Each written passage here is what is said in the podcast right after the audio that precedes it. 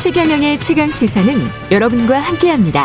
짧은 문자 50원, 긴 문자 100원이 드는 샵 9730. 어플 콩과 유튜브는 무료로 참여하실 수 있습니다. 네, 바로 국민의힘 이재호 상임고문 연결해 보겠습니다. 고문님 안녕하세요. 예, 안녕하십니까. 어제 윤 당선인 그 기자회견 보셨죠? 예, 잘 봤습니다. 예. 보시고 나서 이제 그 SNS에 올리신 걸 보니까 예. 어, 뭐 존중한다. 그리고 뭐 기대한다. 그 전에 말씀하셨던 거랑 조금 바뀌신 거 아니에요? 어떻게 봐야 됩니까? 아니, 그 앞에 거는 안 읽어보고 뒤에 거는 읽어보신데. 반대한다. 내가, 일단. 아, 저, 용산으로 청와대가 나오는 거는, 그건 뭐 늘 주장했던 거니까 100% 옳은 일인데, 네.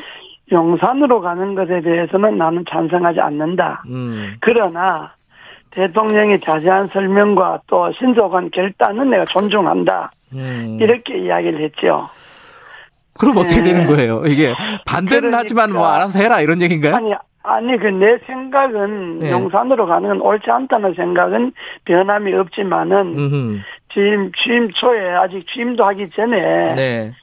대통령이 직접 설명을 하고 또 용산으로 갈 수밖에 없다고 하는 그런 그 결단을 한 거는 네. 그건 존중해야 하지 않느냐 이 말이죠. 그러니까 음.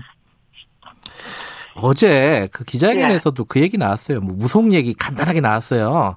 뭐, 예. 뭐 윤석열 당선인은 뭐 말도 안 된다라는 취지로 이제 간단하게 답변을 하고 넘어갔는데 예.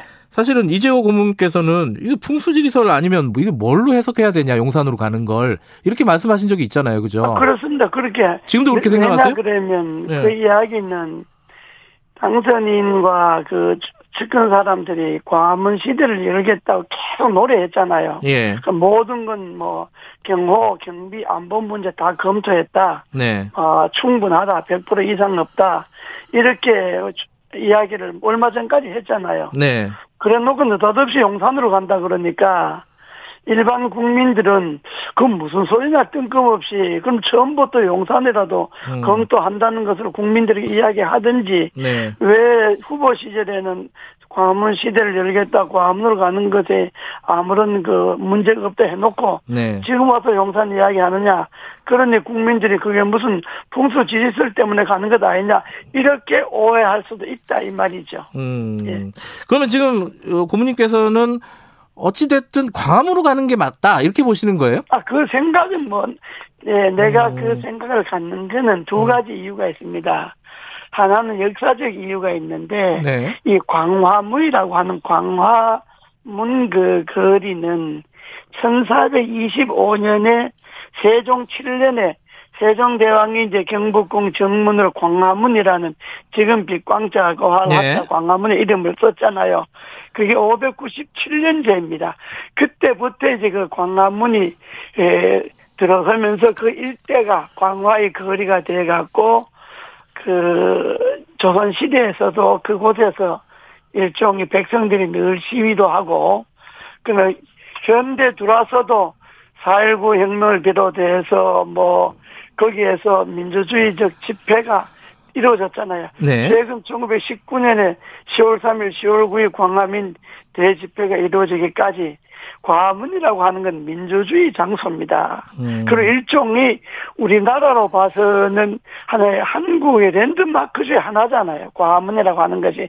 그러니까 광화문 자체를 말하니까 소위 그 행정동묘로 세종로로 하는 그 일대가 다 광화문의 광화의 거리죠. 광화의 근데 거리. 거기 보안 문제나 뭐 전파 문제 뭐 여러 가지로 네, 바로 이제 그 이야기를 안 된다는 거 아니에요? 예. 이게 이제 역사적으로나 정치적으로나 광화문이라고 하는 거는 대한민국의 심장으로 봐야 됩니다. 하나의 네. 역사적 정치적 중심부인데 이제 지금 어제 설명을 자세히 들으니까 광화문으로 가면 뭐그 주민들에게는 제한의 예, 예. 수준이다 이렇게 말씀을 하셨는데 저는 그건 동의하지 않고요. 네. 이 청와대에서 나온다는 것이 제왕적 권력을 내려놓겠다는 이야기도 또 당선인 이야기했잖아요. 네. 제왕적 권력을 내려놓는다고 하는 것은 권력의 행사도 제왕적으로 하면 안 되잖아요. 네. 그럼 과문으로 옮긴다고 하는 것은 과문에 와갖고 제왕적 대통령의 권력을 행사하면 안 되고 광화문의 취지에 맞게끔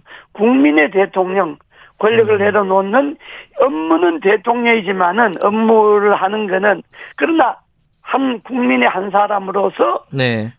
국민의 시대를 열겠다 이런 이야기 아닙니까? 네네. 그러면 안보나 경호나 보안 이 모든 것을 국민의 대통령 수준에 맞게끔 음. 그즉 특권의 시대를 벗어나는 새로운 시대를 여는 것에 맞는 그런 대통령 경호나 보안이나 이런 것을 한다면 굳이 음. 요란스럽게 경호를 할 것도 없고 요란스럽게 안보를 걱정할 것도 없고 그냥 평범하게 평범하게 출퇴근하는 그런 대통령의 모습을 보이면 되는 거지 그렇게 생각한다면 과문이 음. 어, 그 주민들의 재앙이 될 수도 없고 거기는 뭐 특별하게 장소는 과문을 옮기고 행사는 제왕적 대통령이 누렸던 경호 안보 보안 행사를 그대로 하겠다고 하니까 거기가 주민의 재앙이 되는 거지 권력 내려놓는 것과 마찬가지로 대통령 행사도 평범한 시민적인 서민적인 대통령으로 돌아간다면 그 그렇게 야단스럽게 할 필요가 없잖아요.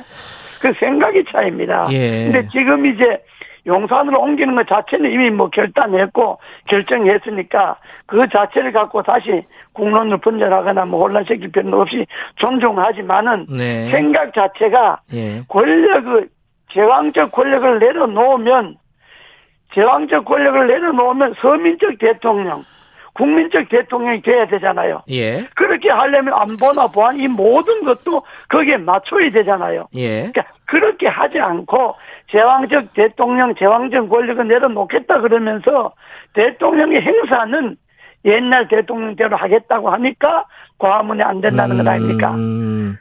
무슨 말씀인지 아시죠? 예, 예. 그러니까 용산으로 간다고 결정한 것 자체는 난 존중을 하되 예. 뭐 지금 그 저 취임식도 하지 않았는데 벌써부터 그거 갖고 뭐 예. 그 뭐 반대하고 뭐 이렇게 할거 없고 그건 내 생각은 그렇다요. 내 생각은 근데 지금 좀 광화문이 이미 우리- 우리나라 민주주의의 중심이고 대한민국의 중심인데 예. 거기에는 이제 물론 시위도 일어날 겁니다 앞으로 시위도 이럴 것이고 광화문에 뭐 대중 집회도 있을 것이고 하지만은 나는 그것도 대통령이 감수해야 된다고 봐요. 아, 10만, 20만이 모이면 거기에 대통령이 나가서 당당하게 대통령 의견을 어, 개진하고 어, 국민 여러분 뜻도 존중하지만은 내 의견은 이렇다 하고 이야기할 수 있는 그런 시대 대통령이 되는 것이 윤석열 시대가 아니냐 이 말이죠. 근데 용- 그렇다면 굳이 용산으로 간다는 것이 예. 청와대에서 나오는 거는 100% 찬성이에요. 거기 또 뭐 조선 총독부 건물이었다고 하니까. 근데 조선 총독부 건물에 나와서 일본군 사령부 건물로 가는 거는 이 마찬가지 의미잖아요. 그게. 그게 그거는 앞뒤가 안 맞는 거다. 이 아니 근데 벌써. 그 용산에서 이제 거기 집무실 마련하면은 그 주변에 어 집회나 시위를 일부 제한하겠다. 어 뭐 이렇게 얘기를 한단 말이에요. 이거 어떻게 봐야 돼요, 그러면은? 그뭐 집회나 시위를 제한할 것 같으면 과문에 떠날 이유도 없는 거지. 그리고요. 그러- 또 그러나 예. 우리가 이제 생각해야 될 거는 지금 이제 인수위가 한 열흘 지났잖아요. 예, 예. 또 대통령이 직접 나와서 친절하게 설명도 자세히 하고 네. 또 용산 시대에 대한 희망도 주고 이런 그 이야기를 했기 때문에 예. 그 결단과 결정 존중한다 이거예요 저는. 예, 예. 그러니까 뭐 용산을 가는 건 존중하는데 예. 그러나 이런 이런 문제점이 있고 예. 이런 이런 문제점이 해소가 안 된 안 된 채로 용산으로 가고 있다는 거는 당선자나 인수위 측에서도 이해해야 된다 이 말이에요. 알겠습니다. 그 다른 얘기 좀 해볼게요. 예. 어, 지금 저 인수위 면면을 보면은 예. 이명박 전 대통령, 그러니까 MB 시대 인사가 부활했다 이런 얘기들을 언론에서 많이들 해요. 이거 어, 예. 그렇게 보십니까? 고모님하고도 다 친한 분들이잖아요. 아, 예, 예. 그럼 MB 시대 인사가 부활했다는 건 아니고, 예. 우리나라 공무원들이란, 그러니까 다 정치권 인사들이라는 게, 대, 대 정권도 바뀌어가면서 근무하는데, 네. MB 정권이나 뭐 박근혜 정권에 있었던 사람이 지금 인수위에 들어갔다고 해서 그것이 무슨 뭐 MB 시대의 부활이다 이렇게 이야기할 건 없고 네. MB 개가 부활했다고 한다는 거는 MB 시대의 정치를 주도했던 사람들이 예, 등장하는 예. 거는 그렇게 말할 수 있지만은 네. MB 시대 때 공직에 있었던 사람이 들어가는 거 그거야 뭐 무슨 관계 있습니까? 능력 있으면 하는 거지. 음. 그거 갖고 무슨 뭐 MB 시대 부활이 이렇게 이야기할 건 없고 그리고 그 지금 앞으로 6월 지방선거 얼마 안 남았잖아요. 예. 그 고모님 그 이준석 대표 총사퇴, 지도부 총사퇴 예. 얘기하셨잖아요. 이게 예. 안할 생각이 없는 것 같은데요? 어떻게 보십니까? 근데 그거는 뭐 그뭐 내가 저가 사퇴하라 그런다고 뭐 사퇴하고 그런 건 아니겠지만은 예. 의미는 예. 이제 정권이 바뀌었잖아요. 예. 그리고 우리가 국민이 이제 후보가 당선이 됐잖아요. 예. 그러면 야당은 패했으니까 당선이 지도부가 바뀌고 당이 새로 바꾸는 건 당연하지만은 그렇죠. 여당도 정권 교체 임무를 완수했잖아요. 예. 그건 큰일이잖아요. 아, 잘했어요. 예. 지도부가 아주 잘했다고 봐야 돼요. 예. 그래서 정권 교체 임무를 완수했으니까 그러면 이제 현재 지도부는 물러가고 새로운 지도부가 들어서서 정부와도 입장을 맞춰야 되고 지방선거라든지 앞으로 당을 혁신하고 개혁하는 면모도 갖추려면 한 임무가 끝난 사람들은 물러가고 예. 새로운 임무를 담당한 사람들이 들어와야 한다 하는 것이 제 지론이에요. 예. 또 전에도 대개 정권이 바뀌면 여야가 다 지도부가 바뀌어 왔어요. 예. 그러기 때문에 나는 현재 에, 국민의힘 지도부도 막 정권 교체에 큰 공과를 세웠다. 예. 그건 공으로 생각하고 그러나 새로운 시대의 저, 저, 변화를 위해서 우리는 일단 지도부를 사퇴한다. 이렇게 하는 것이 알겠습니다. 정치 발전에 도움이 된다 이 말이에요.